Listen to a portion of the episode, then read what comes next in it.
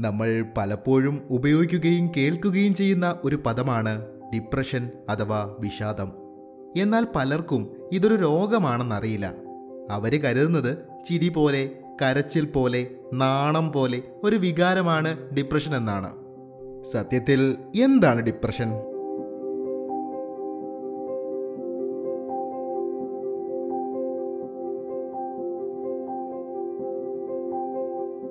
Depression ഒരു രോഗാവസ്ഥയാണ്. പലതരം കാരണങ്ങൾ കൊണ്ട് ഒരു വ്യക്തിക്ക് വിഷാദം അല്ലെങ്കിൽ ഡിപ്രഷൻ ഉണ്ടാകാം. ജനിതകപരമായ കാരണങ്ങളും അല്ലെങ്കിൽ സാമൂഹികപരമായ കാരണങ്ങളാകാം. അതുമല്ലെങ്കിൽ നമ്മുടെ തലച്ചോറിൽ ഉണ്ടാകുന്ന രാസവ്യതിയാനം കെമിക്കൽ ഇംബാലൻസിങ് കൊണ്ടും ഈ രോഗം ഉണ്ടാകും. ഇനി ഇതിന്റെ ലക്ഷണങ്ങൾ എന്തെല്ലാമെന്ന് നോക്കാം.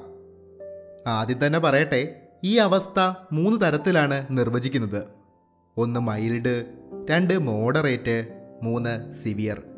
ഇനി പറയാൻ പോകുന്ന ലക്ഷണങ്ങളുടെ അളവുകൾ ഈ മൂന്ന് സ്റ്റേജിലും വ്യത്യസ്തമായിരിക്കും.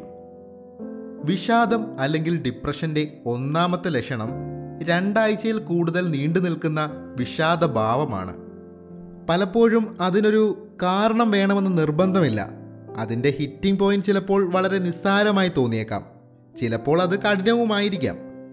ഇവിടെ നമ്മൾ മനസ്സിലാക്കേണ്ട ഒരു കാര്യം ഫിനാൻഷ്യലി ഒരു പ്രശ്നം സംഭവിക്കുകയോ അല്ലെങ്കിൽ ബന്ധങ്ങൾ തമ്മിലുള്ള ഒരു പ്രശ്നം ഉണ്ടാവുകയൊക്കെ ചെയ്യുമ്പോൾ ഡിപ്രഷൻ എന്ന രോഗത്തിലേക്ക് അത് ട്രിഗർ ചെയ്തേക്കാം. പക്ഷേ അതായിരിക്കില്ല രോഗത്തിന്റെ കാരണം. അതായത് നമ്മളെ വിഷമിപ്പിക്കുന്ന ഏതൊരു കാരണവും വിഷാദ രോഗിക്ക് ഹിറ്റിംഗ് പോയിന്റ് ആകും. എന്ന് കരുതി ആ ഒരു കാരണം കൊണ്ടായിരിക്കില്ല അയാൾക്ക് ഈ രോഗം സംഭവിക്കുക. ഇതിനെപ്പറ്റി നമുക്ക് ചികിത്സയെപ്പറ്റി സംസാരിക്കുമ്പോൾ കൂടുതൽ മനസ്സിലാക്കാം. രണ്ടാമത്തെ ലക്ഷണമെന്ന് പറയുന്നത് നമുക്കൊന്നും ചെയ്യാൻ തോന്നാതിരിക്കുന്ന ഒരു അവസ്ഥയാണ് പണ്ട് നമ്മൾ വളരെ താല്പര്യത്തോടുകൂടി ഇഷ്ടത്തോടുകൂടി ചെയ്തിരുന്ന കാര്യങ്ങൾ പോലും ചെയ്യാൻ ഒരു വിരക്തി ഉണ്ടാവുക. എന്തിനാണ് ചെയ്യുന്നത്? അതിൽ നിന്ന് എന്ത് ലഭിക്കാനാണ്? ഇങ്ങനെയെല്ലാം തോന്നുന്നതും ഇതിന്റെ ഭാഗമാണ്. ഉദാഹരണം പറയാനാണെങ്കിൽ പണ്ട് ആസ്വദിച്ച് സിനിമ കാണുന്ന ഒരു വ്യക്തി പെട്ടെന്ന് ഡിപ്രഷൻ വന്നു കഴിഞ്ഞാൽ അയാൾക്ക് ആ സിനിമ കാണാൻ പോലും ഒരു വിരക്തിയൊക്കെ തോന്നാം. അല്ലെങ്കിൽ അയാൾ ചാറ്റ് ചെയ്യും സോഷ്യൽ മീഡിയയിൽ നല്ല ആക്റ്റീവ് ആയിരുന്നു. പെട്ടെന്ന് അയാൾക്ക് എന്തിനാണ് ഇതിനകത്തൊക്കെ സമയം കളയുന്നത് എന്നൊക്കെ തോന്നലുണ്ടാകാം. ഇത് നല്ല രീതിയിലും ഉണ്ടാകാം. എന്നാൽ ഈ ഡിപ്രഷന്റെ ഭാഗമായും ഉണ്ടാകാം.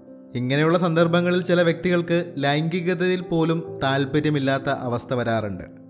ഇനി മൂന്നാമത്തെ ലക്ഷണം നോക്കുകയാണെങ്കിൽ അകാരണമായ ക്ഷീണമാണ്. പ്രത്യേകിച്ച് അധ്വാനിക്കാതെ തന്നെ ക്ഷീണം അനുഭവിക്കുക. ഒരു തരം തളർച്ച. എപ്പോഴും കിടക്കാൻ തോന്നുക. രാവിലെ എഴുന്നേൽക്കാൻ തോന്നാതിരിക്കുക. അത്രയ്ക്കും ക്ഷീണം. ഇതും വിഷാദ രോഗത്തിന്റെ ലക്ഷണമാണ്. നാലാമത്തെ ലക്ഷണം നോക്കുകയാണെങ്കിൽ അത് ഉറക്കക്കുറവാണ്. പലപ്പോഴും ഉറക്കം വരാത്ത അവസ്ഥ ആയിരിക്കില്ല.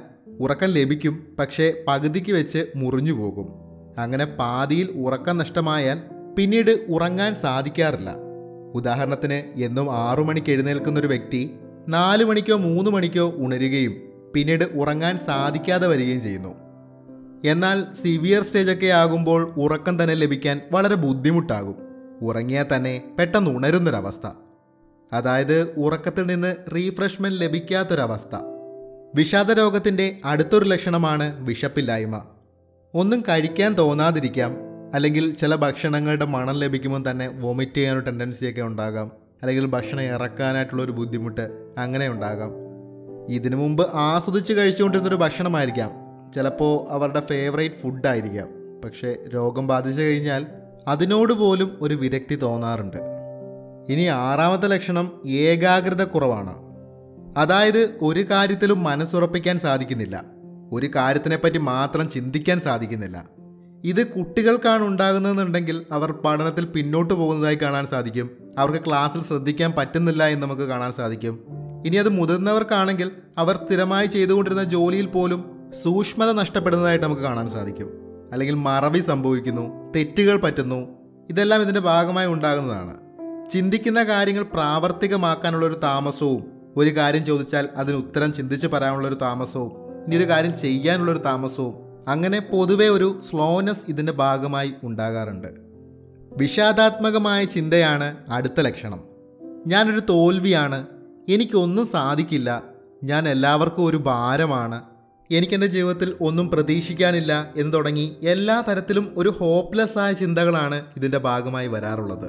അകാരണമായ കുറ്റബോധവും ഇതിന്റെ കൂടെ അവരെ അലട്ടാറുണ്ട്. പലപ്പോഴും പണ്ടങ്ങോ ചെയ്ത ഏതെങ്കിലും ഒരു ചെറിയ കാര്യത്തെ ഓർത്ത് അല്ലെങ്കിൽ ചെറിയൊരു തെറ്റിനെ ഓർത്ത് ഖേദിക്കുന്നതും കണ്ടുവരാറുണ്ട് സ്വാഭാവികമായും ഇത്തരം ചിന്തകൾ വരുമ്പോൾ രോഗികൾ ആത്മഹത്യയെപ്പറ്റി ചിന്തിച്ചു തുടങ്ങുന്നു. ഞാനിനി എന്തിനാണ് ജീവിക്കുന്നത്?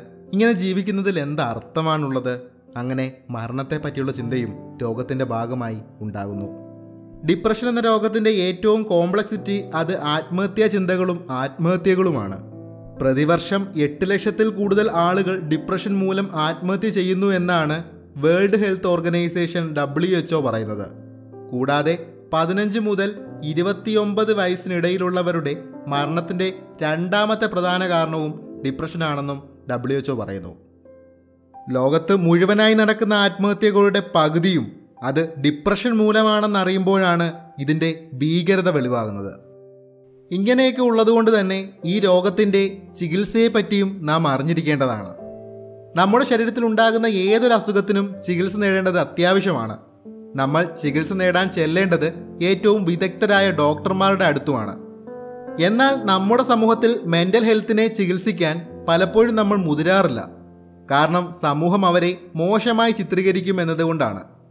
അടുത്തിടയ്ക്കായി വളരെ പ്രമുഖരായ ചില ആളുകൾ തങ്ങളുടെ ജീവിതത്തിൽ മെന്റൽ ഹെൽത്തിനെ കാര്യമായി പരിഗണിക്കാത്തത് മൂലം പലതരം പ്രശ്നങ്ങളിലേക്ക് പോവുകയും ചിലർ ആത്മഹത്യ പോലും ചെയ്യുകയും ചെയ്തപ്പോൾ നമ്മുടെ ഗവൺമെന്റ് നേതൃത്വത്തിൽ മെന്റൽ ഹെൽത്തിന്റെ ആവശ്യകതയെപ്പറ്റി പല ക്യാമ്പയിനുകൾ നടത്തി. കോവിഡ് സമയത്ത് പലരും ഡിപ്രഷൻ നേരിട്ടു എന്ന് ആരോഗ്യ സംഘടനകളും പറഞ്ഞിരുന്നു. എന്തായാലും അതിന്റെ എല്ലാം ഭാഗമായി ഇന്ന് മെന്റൽ ഹെൽത്തിന് ചികിത്സ തേടുന്നത് ഒരു നോർമൽ തിങ് ആണെന്ന് നമ്മുടെ സമൂഹത്തിന് മനസ്സിലായി. എങ്കിലും ചികിത്സാ രീതിയിൽ നമുക്ക് ചില മിഥ്യാധാരണകളുണ്ട്. അതിലൊന്നാണ് ജീവിതകാലം മുഴുവൻ മരുന്ന് കഴിക്കേണ്ടി വരും ഒരിക്കലും ഭേദമാകില്ല എന്നൊക്കെ പറയുന്നത്. സത്യത്തിൽ എല്ലാത്തരം ഡിപ്രഷനുകൾക്കും മരുന്ന് കഴിക്കേണ്ടതില്ല. മൈൽഡ് ആയിട്ടുള്ളൊരു ഡിപ്രഷന്റെ സ്റ്റേജൊക്കെ ആണെന്നുണ്ടെങ്കിൽ സർട്ടിഫൈഡ് ക്ലിനിക്കൽ സൈക്കാട്രിസ്റ്റിന്റെയോ അല്ലെങ്കിൽ ഒരു സൈക്കോളജിസ്റ്റിന്റെയോ നമ്മൾ പൊതുവെ പറയാറുള്ള കൗൺസിലിംഗ് ഒക്കെ മതിയാവും ശാസ്ത്രീയമായി ഇതിനെ പറയുന്നത് കോഗ്നിറ്റീവ് ഡിസോർഡർ തെറാപ്പി എന്നാണ്. എന്നാൽ രോഗത്തിന്റെ കാഠിന്യം കൂടുന്നതനുസരിച്ച് മരുന്നുകളും മറ്റും ആവശ്യമായും വരും. അങ്ങനെ ആവശ്യം വരികയാണെങ്കിൽ പോലും അതൊരിക്കലും ജീവിതകാലം മുഴുവൻ കഴിക്കേണ്ട ആവശ്യവുമില്ല. എന്നാൽ ഈ മരുന്നുകൾ കഴിക്കുന്ന കാലയളവ് സാധാരണ കഴിക്കുന്ന മരുന്നുകളെ പോലെയല്ല. അതായത് പനി വരുമ്പോൾ പാരസെറ്റമോൾ കഴിച്ച് രണ്ട് ദിവസം കൊണ്ട് മാറുന്ന പോലെ ഇത് മാറില്ല. എങ്കിലും ചികിത്സിച്ചാൽ ഭേദമാക്കാൻ കഴിയുന്നൊരസുഖമാണ് ഡിപ്രഷൻ. പലതരം പ്രായക്കാർ ഇത് പ്രകടിപ്പിക്കുന്നത് പലതരത്തിലായിരിക്കും കുട്ടികൾക്കാണെങ്കിൽ പഠനത്തിലെ പിന്നോക്കം പോവൽ അമിതമായ ദേഷ്യം സാധനങ്ങൾ വലിച്ചെറിയുക പോലെയുള്ള സാധാരണയായി കാണാറുണ്ട്.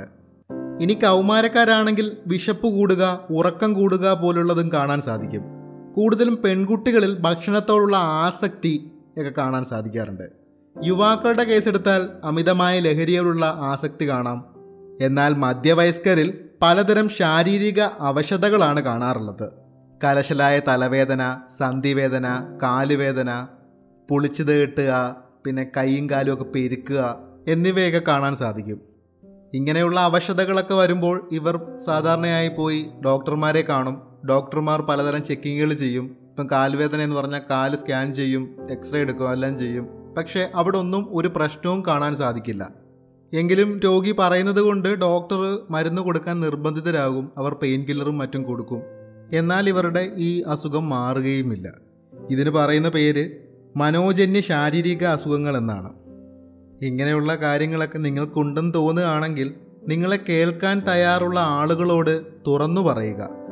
അങ്ങനെയുള്ള ആളുകൾ തുറന്നു പറയുമ്പോൾ അവരെ കുറ്റപ്പെടുത്താതെ അവരെ ചേർത്ത് പിടിക്കാൻ നമുക്ക് സാധിക്കണം.